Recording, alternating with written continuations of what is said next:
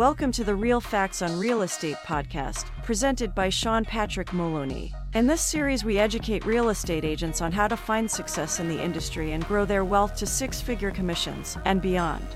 Now, here is your host, Sean Moloney. Welcome to episode 228 How Hard Is It to Be a Real Estate Agent? I'm your host, Sean Patrick Moloney. Thanks for joining me this week. This week, I want to talk to you about the difficulties and challenges of becoming a real estate agent and maintaining that job as a real estate agent.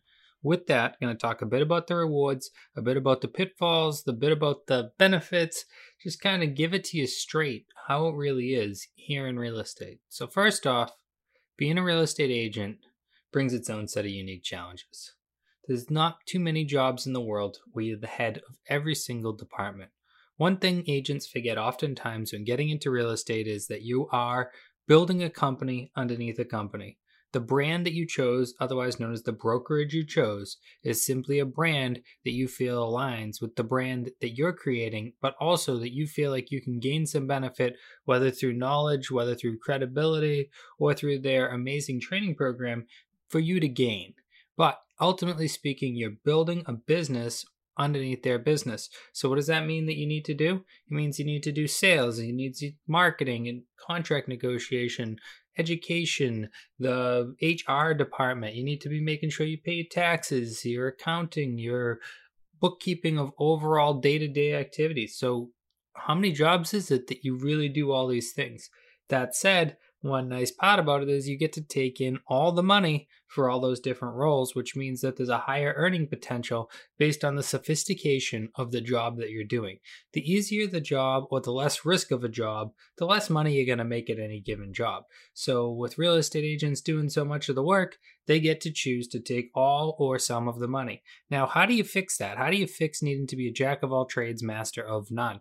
Well, what you can do is you can actually go in and hire personal assistants, you can create teams, you can delegate to an accountant, you can hire an attorney, lots of different ways to offset some of the liability and some of the work by choosing the right professional. So, for the agents that are getting overwhelmed, chances are they're probably trying to keep too much of the money because they're not creating enough sales, but they're in a death cycle where they keep doing that. And instead of getting out of it, realizing I should delegate and not do what I'm not good at. That way it gets done efficiently in a timely manner and for a cost effective manner versus me wasting my time because maybe I'm better at other departments in my business. So as an agent, you got to focus on what are you great at and do more of that and hire in when possible for the other parts of your job to be done.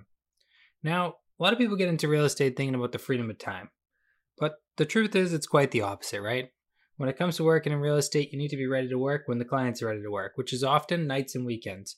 Not to say we can't be a guide, not to say that we can't push them towards daytimes, but often our clients have jobs or they have children and they have other needs that they are going to have to take care of, and you're going to have to work around them in order to best serve them, which is how we earn business. Now, agents, they might be too open with their time schedule, saying things like what works best for you to clients and not saying what Friday at 2 or this day or Saturday at 3 work better for you giving examples of what works good for them.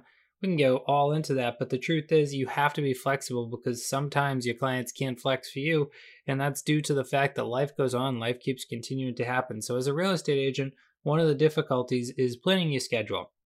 But if you're the type of person that you get a Monday or a Tuesday and it's beautiful out there, not much going on, you go to the beach, that's great you're the type of person that has to know I sit on a beach on Saturday and Sundays, and it's because it's Saturday and because it's Sunday, and the system's taught me that these days are different than any other day, might be a difficult job for you because we have open houses, showings, and lots of other things that happen on the weekend. But if you can weekend anytime, it's perfect because a lot of times it's actually nice. Everyone else is busy at work and you're on the beach and you have plenty of space and it's not crowded and it's not vacation pricing and all that other stuff because you can enjoy any time of the year that works best for your schedule. Next up, let's talk about 2023. We're currently seeing high prices and low inventory, which means that as an agent, there's a massive challenge here, right? We are used to seeing more sales volume happen. So the total number of agents by the sales volume tells you how many transactions are available per agent. That number has decreased major league. Good news for existing agents, I've heard numbers as much as 60,000 agents, or otherwise known as every three and a half minutes, people have quit this business, which means they're making room for the rest of us to make more money. That said, if you're doing what you used to do, if you're following the things you used to do, you're not adding new, you might find yourself in trouble. If you had to work two hours to create two leads, now you're going to have to work four hours to create two leads. It just is what it is. Focus on those things that are working, grow the people that you know, work on working leads that are lively and ready to go. And if you can do it, really focus on getting sellers. In this market, a seller means you're going to get paid. As long as you set the price and you've talked with them about it and you agree on a price that you can actually sell the unit at, a seller is a sale in this market.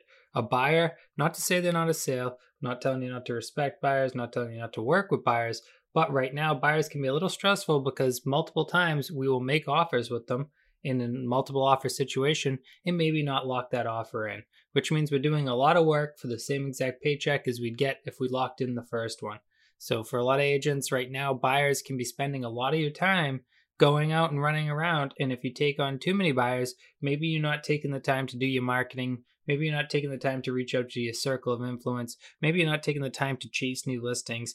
But realize spending too much time with buyers that aren't ready to commit to offering what the market takes right now, not willing to listen to your guidance, not willing to listen to your coaching as to getting an offer accepted, can end up eating up a lot of your time that you never get paid for.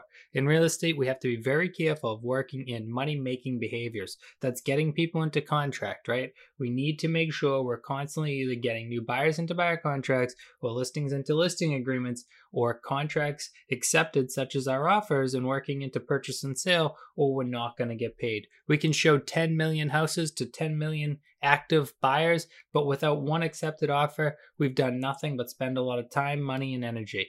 Guys, real estate's a challenging business. That said, it's one of the only businesses where you can come in and make hundreds of thousands of dollars a year without going to college forever.